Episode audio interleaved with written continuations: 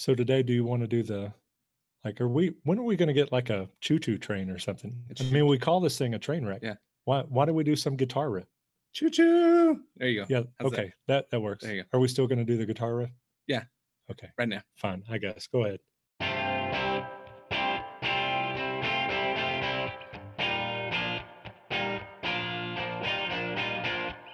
You know what time it is. Time for another train wreck. Welcome to Not Another Baptist Podcast, a podcast exploring church revitalization, church planting, and other Southern Baptist goodies for your ear holes. That's a long sentence That's to get out. Sentence. Uh, but I'm Matt Hensley, pastor of Mayhill Baptist, loyal fan of the Houston Astros, fair weather fan of the Texas Rangers. And I'm Kyle Bierman, pastor of First Baptist Alamogordo, a long suffering fan of the Texas Rangers and having to put up with your Astros nonsense. Amen. But we're both pastoring fantastic churches in southern New Mexico, wading through the waters of church revitalization and trying not to drown. Well, we're grateful for the pauses that you had today. Wonderful that's intro. We've started this thing off well, but we're also grateful for our partnership with the Christian Standard Bible and are oh so humbly proud to be the official podcast of the Word of God. After the show, we encourage you to visit csbible.com to learn more about a translation that is faithful and true with an aim to blend accuracy and readability the best way possible because it is, after all, the cool Southern Baptist right. version. Absolutely. That's that is correct. And the folks listening won't be able to see this, but I do have my handy dandy CSB. That looks like ESV to me. Fail. That's funny. Uh, until then, let's light this dumpster fire and, well, we'll see what happens. Couldn't get any worse. That's right. Yeah, today we hope this is a little less dumpster fiery because we welcome Dr. Tim McKnight to the show. Say hi, Doc, and tell our listeners listeners who you are, about your family, and what you do. Yeah, I'm Tim McKnight. I uh, teach youth ministry and missions at Anderson University in Anderson, South Carolina. And I have my wife Angela here uh, and my four kids Noah, Micah, Carissa, and Mariana, and our dog Jackson, who's a Siberian Husky mix who you can pray for him because my wife really just wants to kill him. So, so we've Well- lived here in Anderson. I'm at AU and I'm over uh, all our missions at AU, and we've been there at AU since uh, 2013. And he's been trying to get me to AU since I think we met. That's Oh, right. all right, cool. he's he's Mr. trying hard. Will. Yeah, Yeah, God, has spoken. He's got a great plan for your life. He really does. Amen. Well, today we were going to talk a little bit about youth ministry, and uh, I mean, looking at your you know video here, it appears that you're a bald, bearded, dumb youth guy. I mean, Yeah. you fit the bill, right? But you don't Yeah, I've heard that in other places before. Yeah. Maybe seen that on Facebook. Yeah. Yes, I, I believe I might have sent you that picture, but uh, yes, it has been said.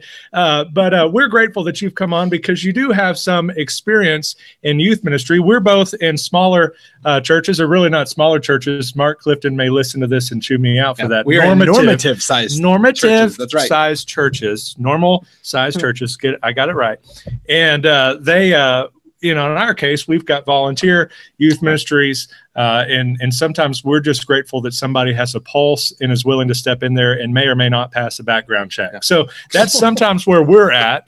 And so, tell us on on year end one, uh, your your experience with youth youth ministry, what you've done in youth ministry, and and kind of what you can offer uh, as we get started. Uh, your background there with uh, students. Sure. Yeah. I started youth ministry in Christian camping uh, right after high school. I started as a Bible study leader at an interdenominational wilderness camp in the Shenandoah Valley.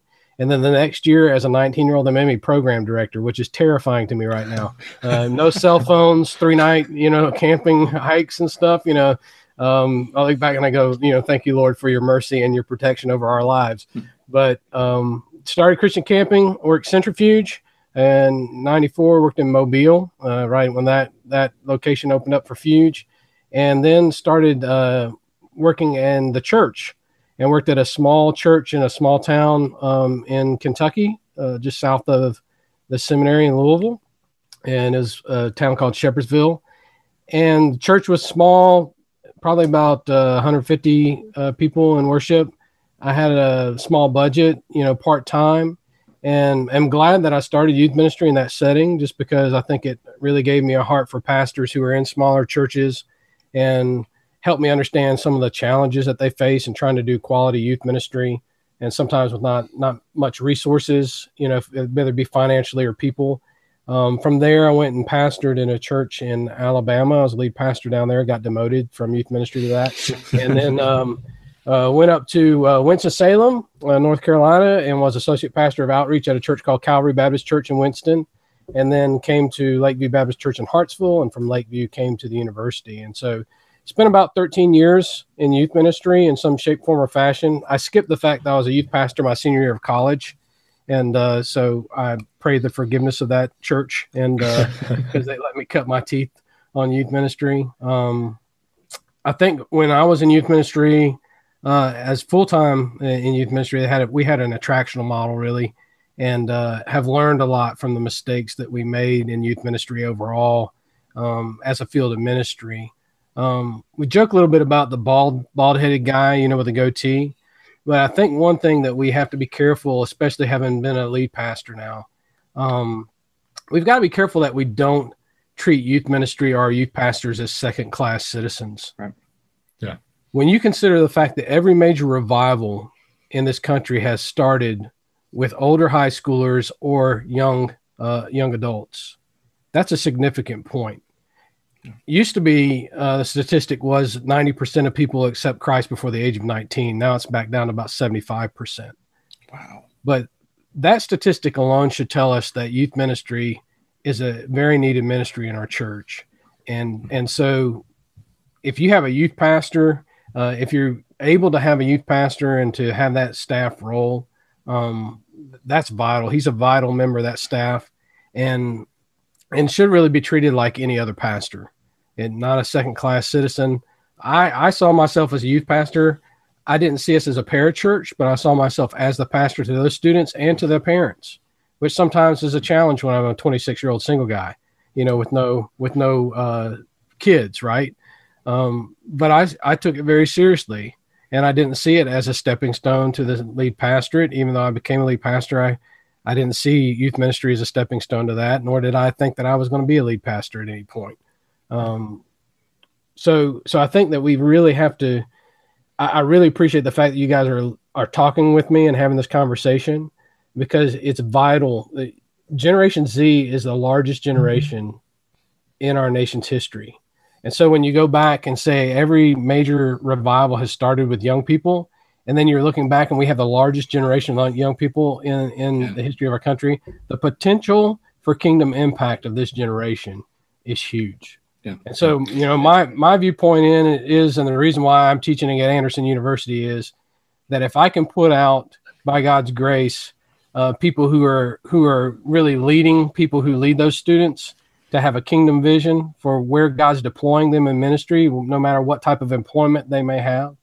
Uh, I think that's that's essential for us. And so, uh, so for the small church, medium sized church, large church, I would say we really need to focus upon this generation.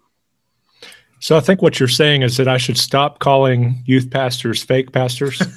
yeah, I probably need to probably need to change that practice and, and think of maybe right. a make it maybe a kinder, gentler term.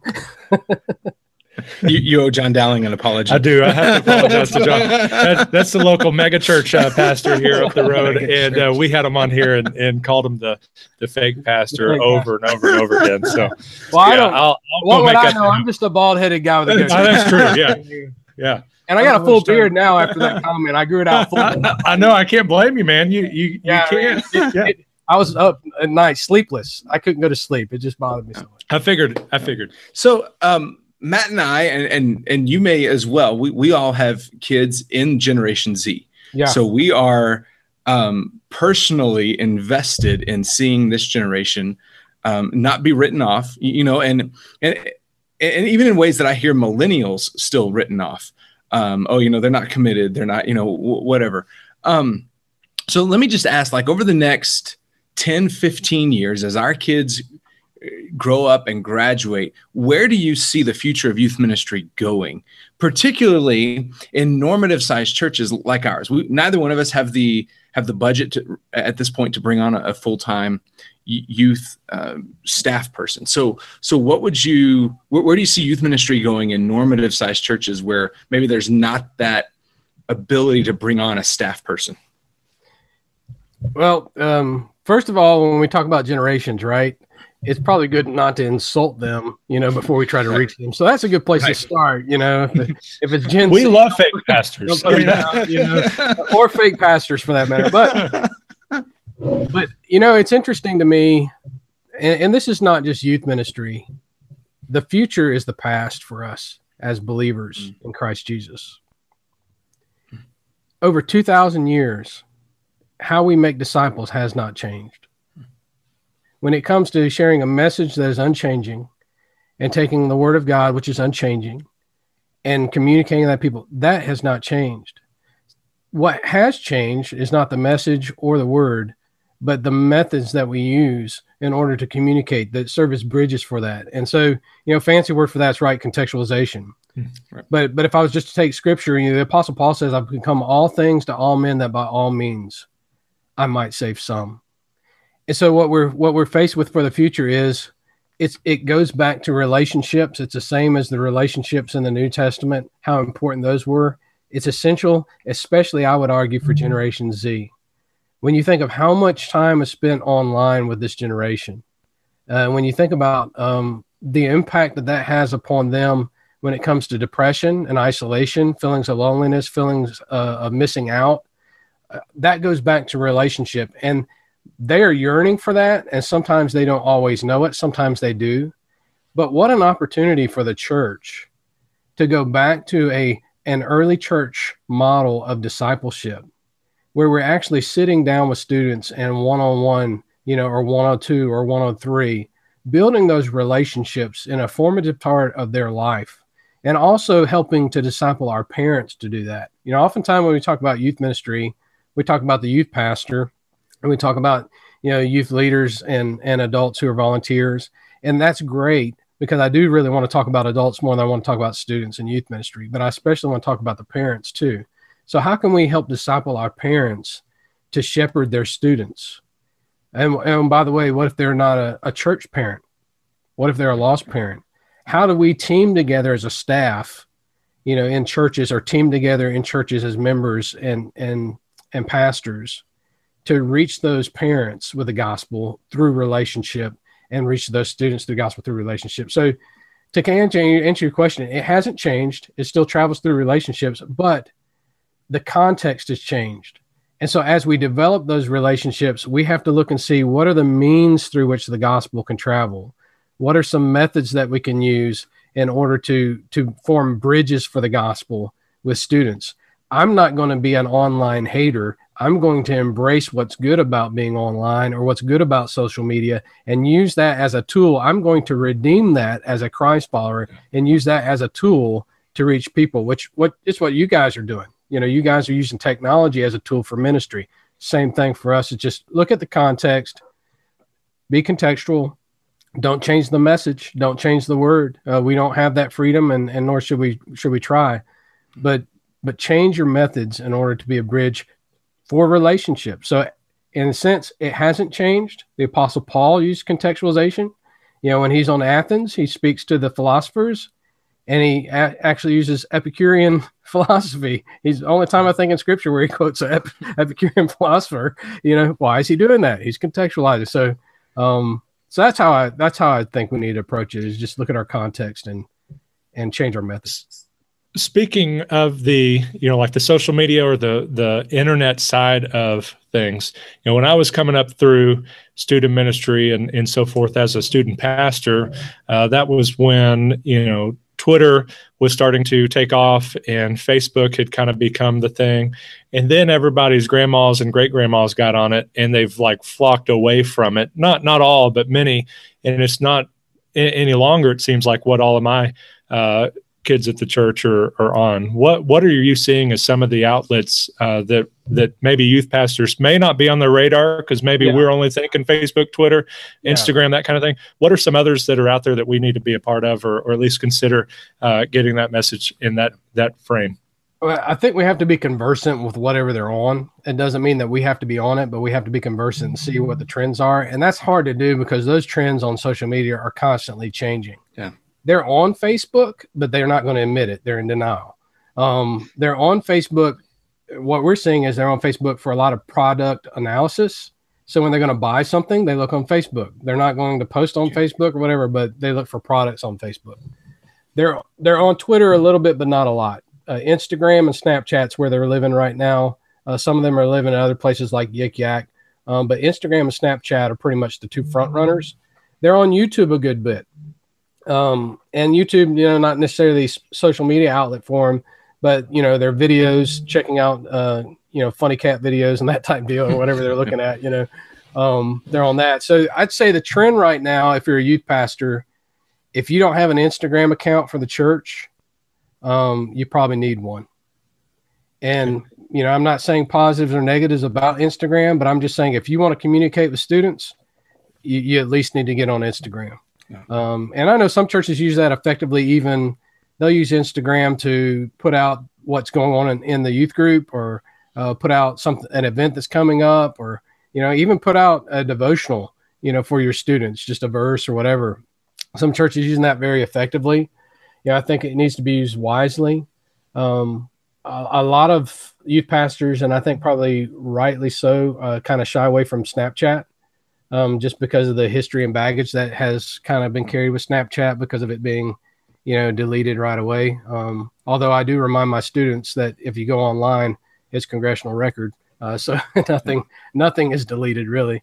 Um, but Instagram, I would say, is probably a place they really need to to be. And then look and see where's the next place, and can I join them there? You know, there's some places I'm probably not going to be able to join them, um, right. just because of the nature of of whatever that social media application is. And you know, you talked about technology, and there's always been this fear, I think, of of what the next thing is in in the church, and um, but there's a reality that technology is not going away, right? I mean, we had it, you know, we had it 100 years ago with the the horseless carriage, right? And and I'm sure there were some folks that were skeptical of that and, and every technological advance from then. So if if you have maybe not necessarily parents at this point, because I think, you know, those of us who who have who are parents of, of kids in older elementary going into junior high now uh, we're pretty technologically savvy we grew up with with this stuff but especially if you have older folks in your church um, when it comes to things like online giving which, i'm going to argue is a must for reaching uh, millennials and, and i think certainly will be for, for generation z um, if you have folks that are skeptical about technology how, how would you um, counsel them in when it comes to technology and reaching the next generation as a pastor, I would ask my more mature church members, do you want to see your grandchildren mm, yeah. come to Christ and become members of this church? Yeah. And I've never had a, a mature church member who has told me no, they don't want to see that. That would so be a problem. I, yeah, but, I would I would say with them, you know, if you want to see that, here are some things that you can do. One of the things that would be pretty cool is if that church member allow their grandchild to teach them the technology. Mm, that would be cool. And you know, uh, even I've talked to some guys who are in ministry who, you know, the Lord places us where He wants us to be, and sometimes that's away from family, and so they're thankful for things like you know Skype and FaceTime and other things. Yeah. So if I was a grandparent, which you know, Lord willing, I'll become one, you know, I, am going to teach, uh, have my grandchild teach me whatever that latest uh, technological advance is for me to be able to see their face, you know.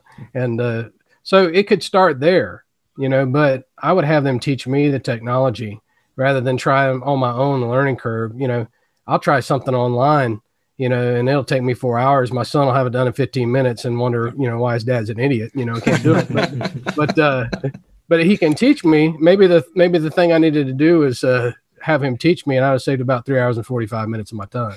yeah, yeah. I've got one uh, one last questions but question before we uh, wrap up is you know especially in the lion's share of our listeners or or normative size uh, churches I believe. Um, my first full time uh, youth pastorate uh, was at a church that I was going to be their first like non you know non you know senior pastor full time guy. So they'd always had part time and so forth. I was going to be kind of their first shot at having somebody other than the senior pastors full time and to do that uh, they thought the best thing to do was to pull out all of the money out of the youth budget and put that into the salary. And so i become the full time student pastor of a church with basically zero uh, in the budget now that was at that church with a few more people and and we did some fundraisers and some of that kind of stuff. But like we shared earlier there's times where we might be in a church where we're perhaps lucky to keep the you know the water going and the lights on that kind of thing. What are maybe some just getting real practical here uh, some things that can be done with or without money or ways to maybe fundraise that's not just crazy annoying and crazy hard so that we can focus on the one-on-one discipling and the one-on-two and all of that good stuff uh, how, how would you answer that yeah, I think the the discipleship doesn't cost anything really. You know, discipleship costs a cup of coffee, and and students really aren't impressed by the big events that you're trying to put on.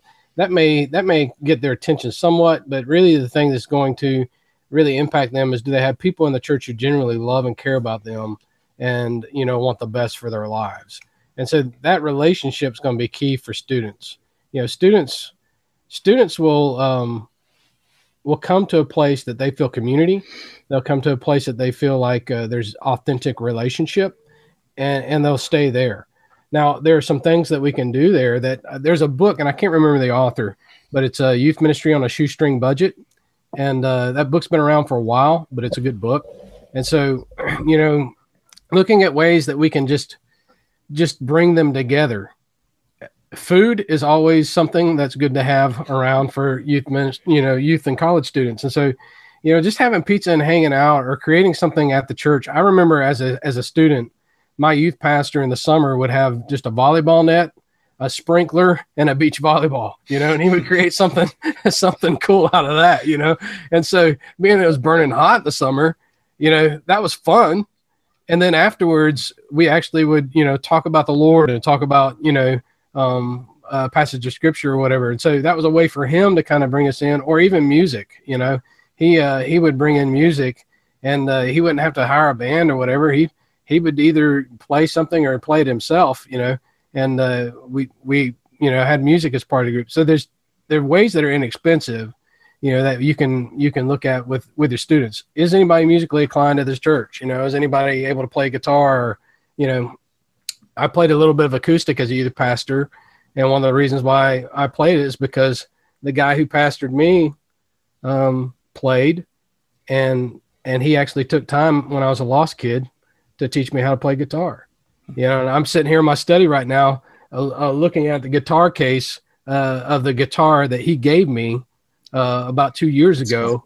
You know, after after he had seen me in ministry, he actually came to our chapel and and uh, heard me preach in our chapel. You know, and I actually, when I preached, I gave my testimony and pointed to him and said, "That's the guy who's responsible for me coming to Christ."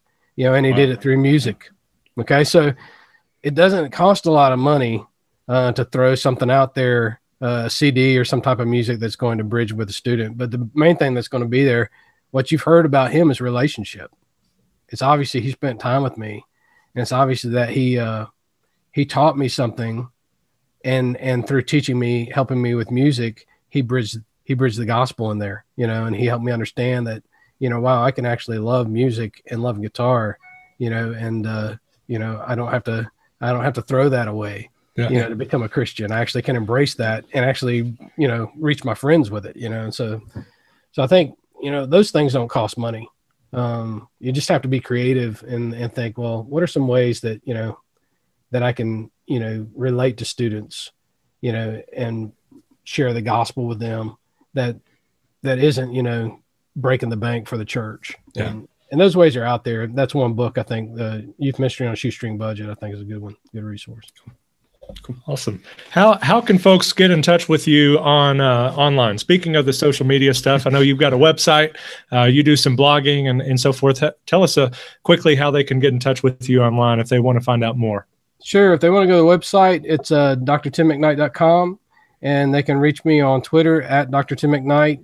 and same thing on Instagram and Facebook. If they just uh, look up uh, Tim McKnight, they'll see a bald head with a goatee, and uh, they'll know that's, that's a dead giveaway right there. Man. Probably doing the hang hang chin thing. Well, well, as much as I don't want to, it's time to yeah, put out this dumpster fire. So thanks, uh, Dr. McKnight, for popping on with us, and and thank you for taking the time to listen in today. And if you haven't, be sure to subscribe to us on iTunes or Google Play or wherever you find your podcast, and uh, give us a five star review there if you like what you hear. If you don't, just don't do a thing. Uh, just keep on moving on. But visit us online also at www.notanotherBaptistPodcast.com or on Twitter at NAB underscore podcast or on Facebook. And you can search for us and you will probably see a video of Kyle making a fool of himself at the SBC annual meeting. Kyle, send us out. hard. Uh, until next time, may your coffee be as black as night and as bold as the gospel you declare. Have a wonderful day. Thanks, Doc, Dr. Tim. Thanks, Tim. Thank you.